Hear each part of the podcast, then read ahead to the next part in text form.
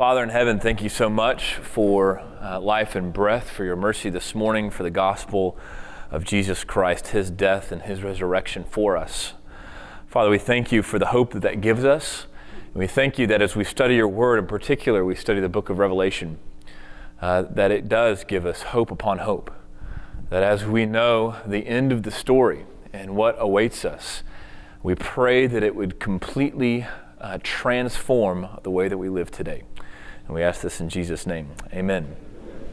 Uh, go ahead and get a Bible out. We're going to start in Revelation 20. We will end in Revelation 21. So that should tell you we have a lot of ground to cover this morning. Uh, get your handout out. That's got all the scripture that we will be looking at uh, printed there.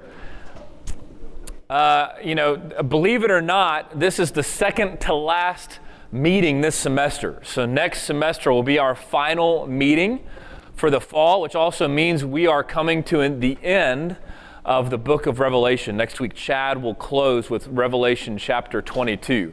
And I don't know about you guys, but I feel like I could uh, be studying this book next semester too, right? Uh, we didn't even scratch the surface.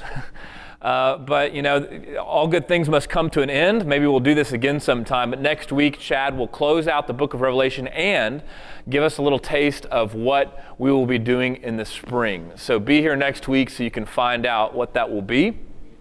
Um, this is what I want to do as we begin. Uh, as our study comes to an end, you know, as if the book of Revelation has not been difficult enough uh, I would probably argue that Revelation chapter 20 is the most difficult chapter in the book of Revelation and perhaps one of the most difficult chapters in the whole of the New Testament.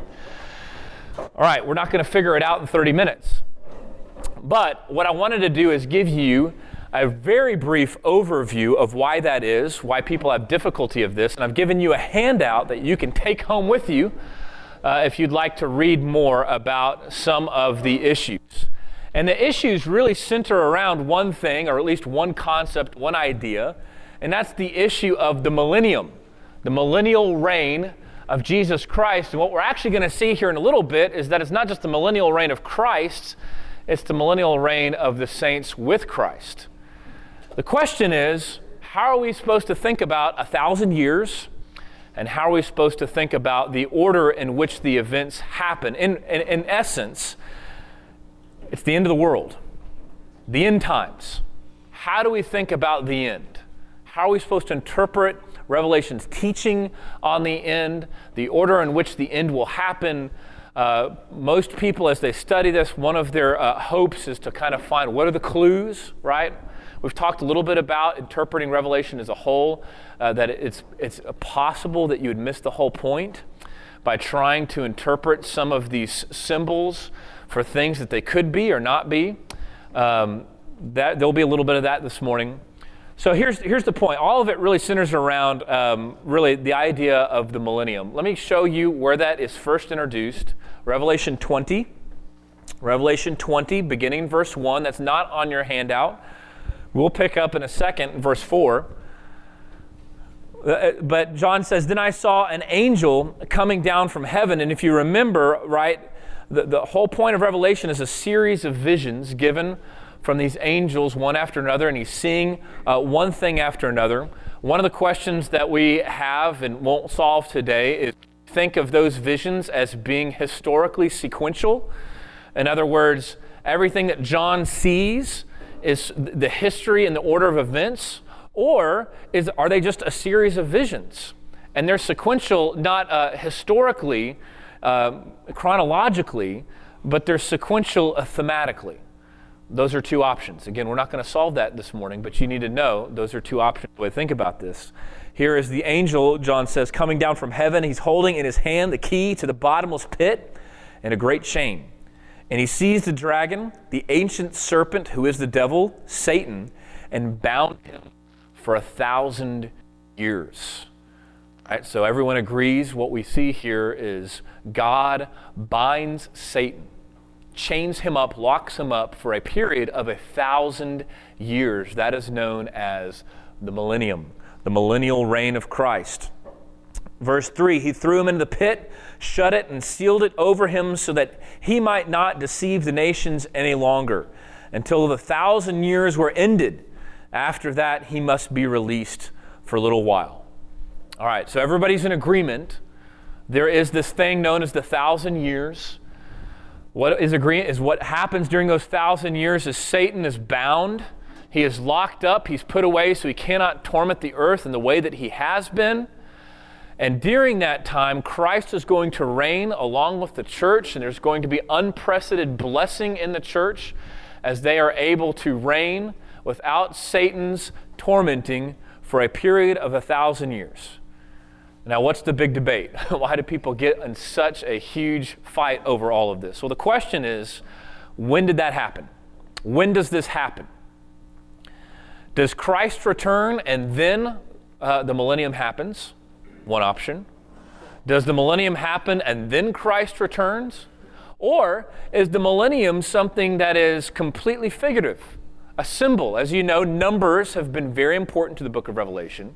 We've looked at the idea of seven, the idea of 10, right? The idea of even three. All of these numbers being symbolic, important for us to recognize the number, even the number of six, right? So perhaps a thousand is the same way. Perhaps a thousand is meant not to be literal but figurative. All right, so let me give you very quickly an overview of the options, and that'll show you why it's easy to get lost in the weeds, and show you what the real message of really the book of Revelation, perhaps we would even say the gospel itself, but certainly the real message of Revelation 20 and 21. Okay? So, how would we interpret these a thousand years? Uh, there are basically four basic camps. They're in your handout. I'm going to highlight them very briefly. If you want to know more, you can read more. It's a very fair, I think, article about our, all four. Uh, very fair, very unbiased, although he gives you his view. Uh, and then actually is a great call at the end and the conclusion that says there is something we can learn from all of them, and I think that is true. There's something we can learn from all of them. So the first would be this it's historic premillennialism. What that means is that Christ returned before, before the millennial reign. Before the millennial reign. That that's when he will return. Historic uh, premillennialism will teach that at the end of this age, there's going to be a great persecution, a great tribulation. That things will get worse before they get better uh, that the church will experience persecution like never before. And then at that point, Christ will come. Christ will return. And when he returns, he will bind Satan up. He will establish his reign on earth, which will last a thousand years.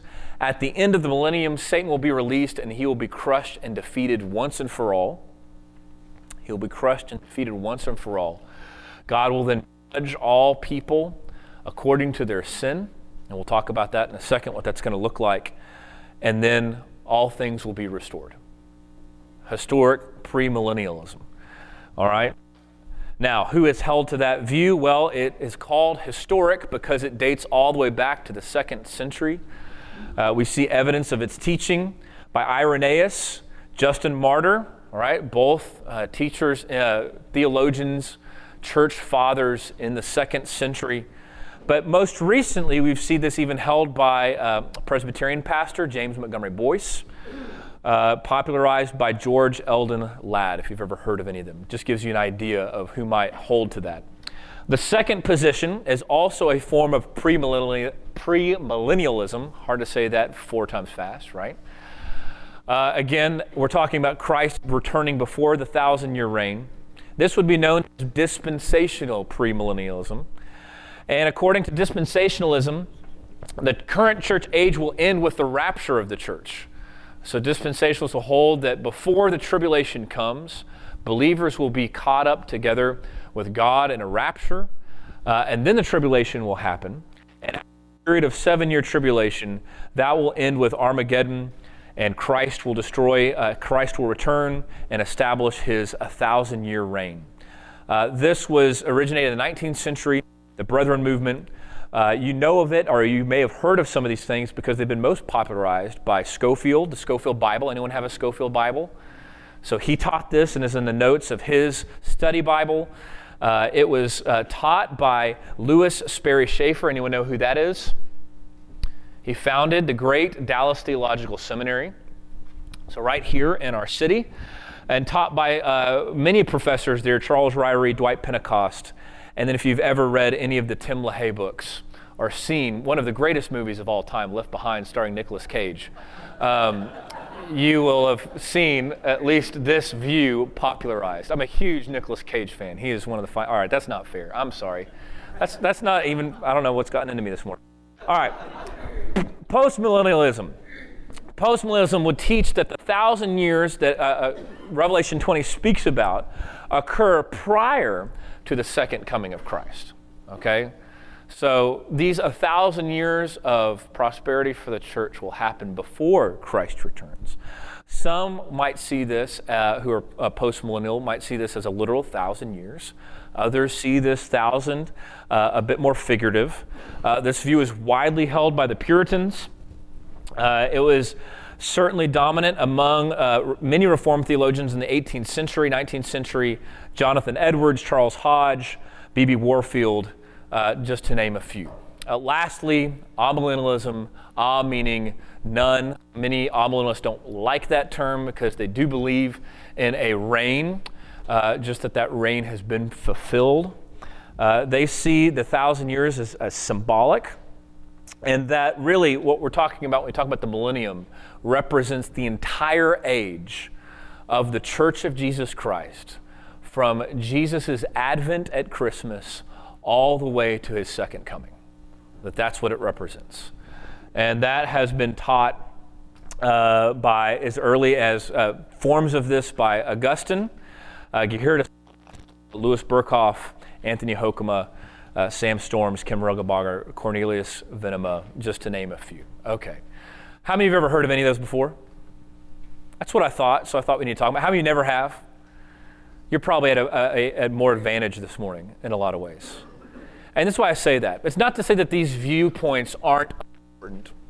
It's not that it's not uh, completely uh, beneficial, perhaps, to study this, maybe to decide uh, where you come down.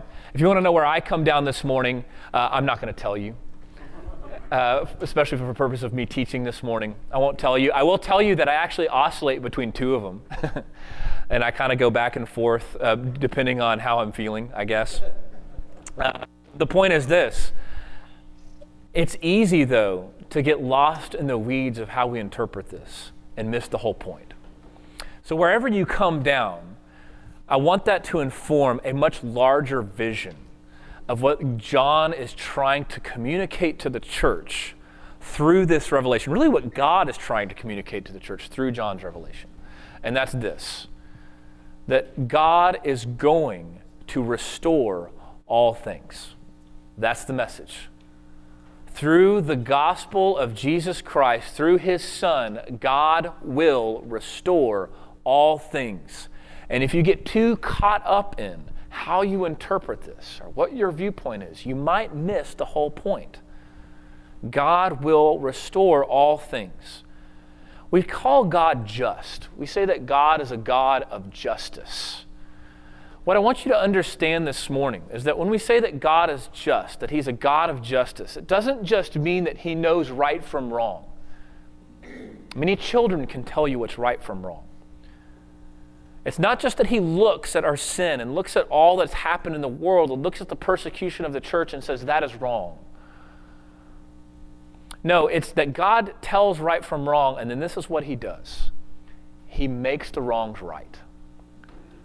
His justice, his justice is restorative. Let me say that again. His justice is restorative.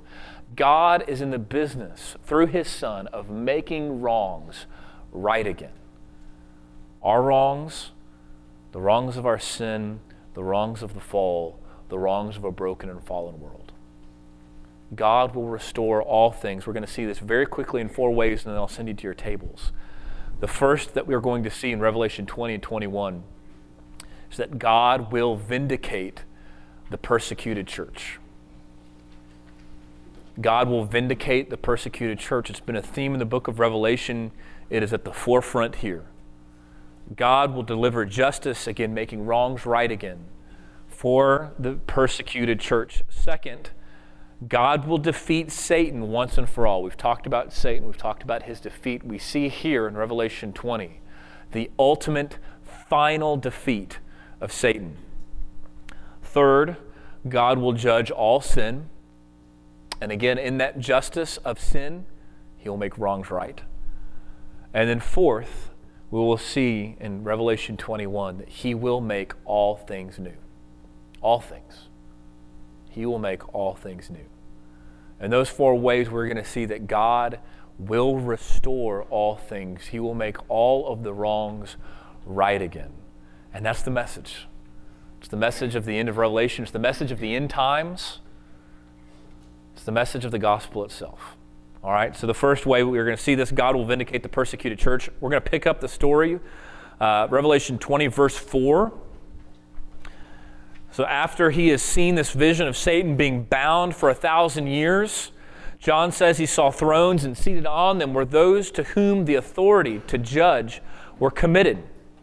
Also, I saw the souls of those who had been beheaded for the testimony of Jesus and for the word of God and those who had not worshipped its image and had not received its mark on their foreheads or their hands. They came to life and reigned with Christ for a thousand years. All right, so we're told a little bit more about this thousand year reign. We know that Satan is bound up for a thousand years. During that time, Christ reigns, but more importantly, it's not just Christ, it's the saints along with Christ. And John mentions these saints, the church, in a series of identifying markers. And the first is this those who are persecuted unto death, martyrs. Those who literally lost their heads, who were beheaded because of the testimony of Jesus Christ. Martyrs, he says, those who've been beheaded, also who've been beheaded for the word of God, those who had not worshiped the beast or its image, nor received its mark on their foreheads or their hands. So, yes, I think you could argue that John's view here is all of the church, all those who believe in Jesus Christ, all those who have not worshiped the beast, all those who have bound to the true King of kings and Lord of lords, not bound down to uh, the rulers of the age, uh, the satanic forces at work, the principality and powers among us, right? All, all those, but and specifically, it's the persecuted church. The persecuted church.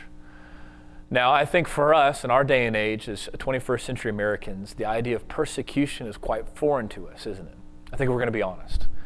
And I think if you've read, especially recently, the kind of persecution that uh, Christians are enduring all over the world, and compare that to what we experience here today, or perhaps you've read uh, maybe the Book of Martyrs, um, and you've read some of the stories just throughout history, you'd recognize that the idea of persecution is a bit of a foreign concept to us. So we need to orient ourselves. Well, what is it? And I think uh, we've studied this before, so we'll look at it again. The Sermon on the Mount, I think, can help us. The Sermon on the Mount helps us. Jesus says, Blessed are those who are persecuted for righteousness' sake, for theirs are the kingdom of heaven. Blessed are you when others revile you and persecute you and utter all kinds of evil against you falsely on my account. Rejoice and be glad, for your reward is great in heaven. For so they persecuted the prophets who were before you. All right, what does that teach us? What can Jesus teach us about persecution? Well, the first thing I could say is this He promises that you will be persecuted. The Bible promises that the church will be persecuted. It's one of the great questions that we will see actually in the book of 1 Peter, 1 Peter 4 the persecuted church in Peter's day wondering listen, we're Christians now. Why are we being persecuted? Shouldn't this be easier? And what does Peter say? Do not be surprised at the fiery trouble that's coming upon you, but rejoice. Rejoice if you are suffering up on account of Christ. Here, Jesus is saying, Rejoice. Rejoice. Rejoice in your persecution.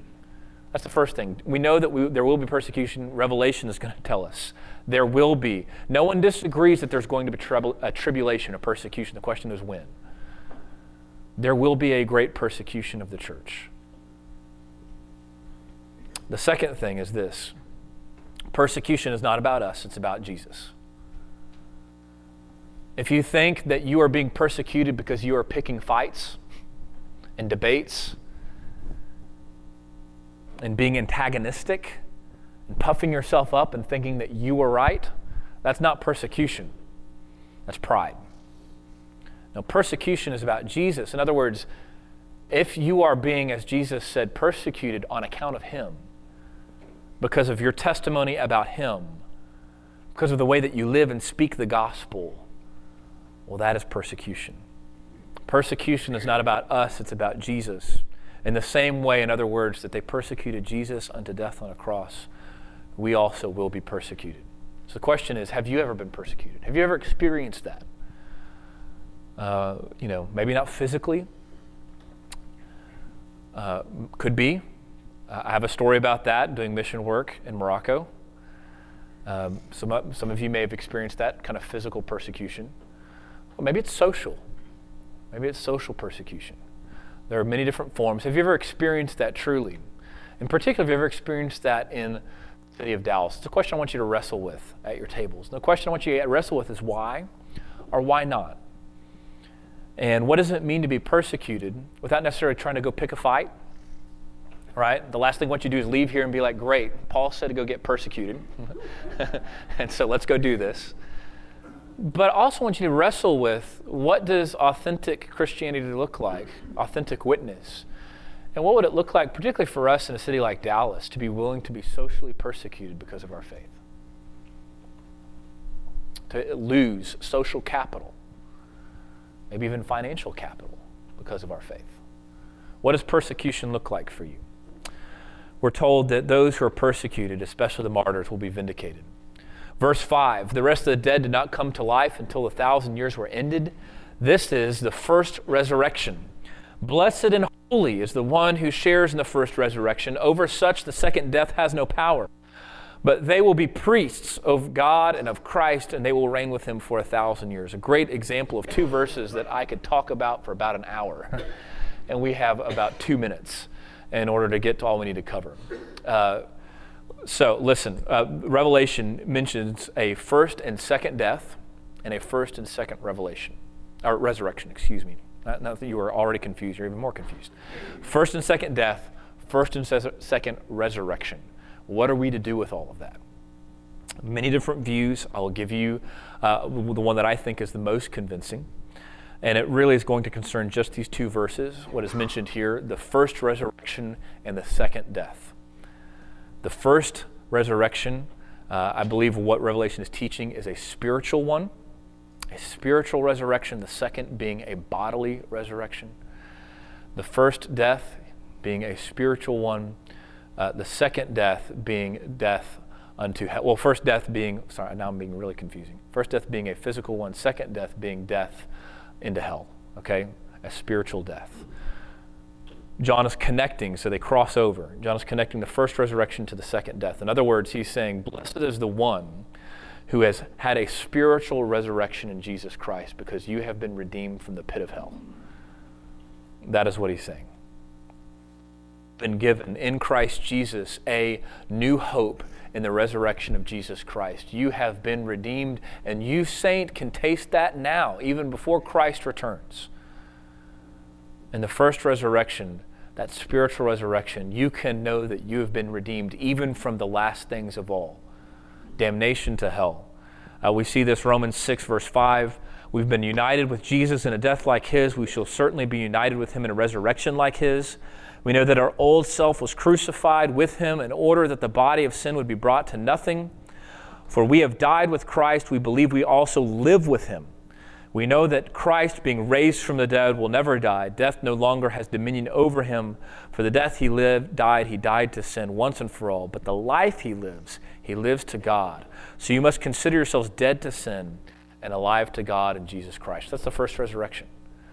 If you believe in Jesus Christ, you have been raised with Christ, Paul says. That's what Revelation is talking about, the first resurrection. You have been spiritually raised. You have given victory over sin and over hell itself. And as we'll see in a second, you know you can know that your name has been written in the book of life. Okay? All right. That's the first resurrection. Second, we know that God will defeat Satan once and for all. All right, so first we know that uh, we will be vindicated. Second, Satan will be defeated once and for all. Just real quickly, verse 7. The thousand years end. Everybody agrees on that. Satan's going to be released from prison. Everybody agrees about that. And Satan will come out to deceive the nations from the four corners of the earth, Gog and Magog, to gather them for battle. Their numbers like the sand of the sea. Many would see this as really a repetition of the last battle that we've already seen in Revelation 16, 17, 18. Uh, you read Gog and Magog, if you're like me, you immediately think of Ghostbusters. Think of that. and Gozer the Gozerian. Anyone else a huge Ghostbusters fan? It's a great movie. I'm actually serious about this one. It really is a great movie. Um, got, what do they talk about? Gog and Magog. Uh, he is, again, referencing Old Testament prophecy, the book of Ezekiel, Ezekiel 38 and 39. Gog and Magog, representative of all of the evil of uh, satanic nations, nations that have bowed down to, rather than God, bowed down to themselves and bowed down even to Satan himself. Uh, so all of these nations are going to be gathered together. There's going to be one last final battle. Verse 9. We're told that in this battle they marched up over the broad plain of the earth, surrounded by the camp of the saints of the beloved city. Fire came down out of heaven and consumed them. The devil who had deceived them was thrown into the lake of fire and sulfur, where the beast and the false prophet were, and they were tormented day and night forever and ever. Again, we're seeing this as a, a, another angle, another view of that last and final battle. But in this view, in this angle, we're not told just about the defeat of Babylon, right? The defeat of all the earthly kingdoms not even just the defeat of the beast or the false prophet, but we're told about the defeat, the ultimate final defeat of Satan himself. This is where we see that once and for all, Satan will be crushed. He will be defeated once and for all. Finally, this is the end. In the end, Satan will be no more. One of the questions I want you to ask yourselves and then ask each other at your table is how does that change the way that you live today? Knowing that Satan will be ultimately crushed once and for all forever, thrown in, John says, into the lake of fire forever. What hope, what victory does that give you in the battle today? Because though we know that the war is going to end, the battle rages on today, doesn't it? and we must be as vigilant as ever. But this gives us great hope. What hope is that? All right, third, God will judge all sin. Look with me, verse 11. God will judge all sin. Then John says he sees a great white throne and him who is seated on it. From his presence, earth and sky fled away. No place was found for them, and I saw the dead, great and small, standing before the throne. The books were opened and then another book was opened, which is the book of life. And the dead were judged by what was written in the books, according to what they had done. And the sea gave up the dead that were in it. Death and Hades gave up the dead that were in them. They were judged, each one of them according to what they had done. Then death and Hades were thrown into the lake of fire. This is the second death, the lake of fire. And if anyone's name was not found written in the book of life, he was thrown in to the lake of fire. Okay, all right, what do we do here? Well, we see a picture, a vision of judgment. This is what we call Judgment Day, what becomes popularized as Judgment Day, the final judgment, where God will judge the living and the dead, right? That finds its way into many of our creeds. So here God is, He's judging, uh, we're told, the living and the dead. He's judging the dead according to what? What they have done, according to these books, right? records kept of everything that you have ever done, everything that you've not done. Did you know that you will be judged? Sometimes that gets lost on us as Christians. We think, well, forgiveness means you be given a free pass. no, you will be judged. The only difference for you is that all those who are in Christ Jesus have their names written in another book. Not a book of sin, but a book of life. And in that book of life are written the names of the church, God's elect, his people. All those whom he has redeemed through the death and resurrection of his son, Jesus Christ. Not by anything that you have done, not by works that you could be boast, but only by his grace, only by his mercy. Can you know that your name is written in the book of life? Yes, you can. How? By knowing that you are one of his sheep. This is John, John's gospel, John 10. Jesus says, My sheep hear my voice, and I know them, and they follow me. I give them eternal life, and they will never perish. No one will snatch them out of my hand. My Father who has given them to me is greater than all, and no one is able to snatch them out of my Father's hand. Jesus in the Gospel of Matthew tells us that when he comes again, he will separate the sheep from the goats. Are you a sheep or are you a goat? How do you know? How do you know if you are a sheep written in the name of the book of life? Do you know the voice of Jesus Christ? Do you know his voice speaking over you saying, It is finished? I have paid it all for you. Have you trusted in the death and resurrection of Jesus Christ? If so, you have heard the voice of Jesus. You know that he is your shepherd and you are his sheep. There is nothing that can snatch you out of his hand. Your name is written in the book of life, and you will be saved forever and ever and ever. Amen. Amen. In the final judgment, remember, justice does not mean just judging wrong it's making wrongs right. Yes, he will judge sin, and all those will be judged according to their deeds. But part of his justice is to justify us, to justify you and me through the death and resurrection of his son, Jesus Christ. Last thing, send you to your tables. God will make all things new. God will make all things new. This is my favorite passage in the Bible. I know I say that a lot, so you don't believe me anymore. Uh, but this is one of my favorite passages. I, I uh, this is my call to worship at every wedding that I officiate, because this gives a view of what weddings are all about in the first place. They're nothing more than a shadow, a rehearsal, a picture of a greater wedding that is to come. It's what Chad taught on last week. And here's what we're told that John now sees, Revelation 21, verse 1, a new heaven and a new earth. So, what has happened so far? Remember, we're told that Satan has been bound for a thousand years, right? That the, the persecuted church will be vindicated, right? We're told that uh, God will judge everyone according to their deeds. He will defeat Satan once and for all. He will uh, rescue those whose names are written in the book of life.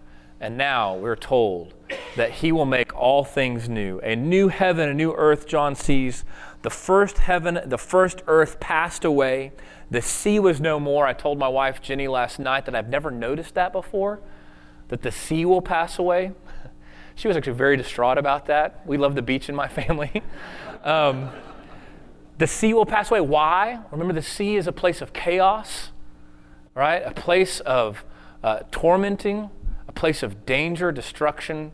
So I, I, gave her a little bit of hope. We'll determine how um, literal you take this, maybe it's more figurative. Maybe it just has to do with that, or maybe it's not. uh, the sea was no more, and I saw, John says, the holy city, a new.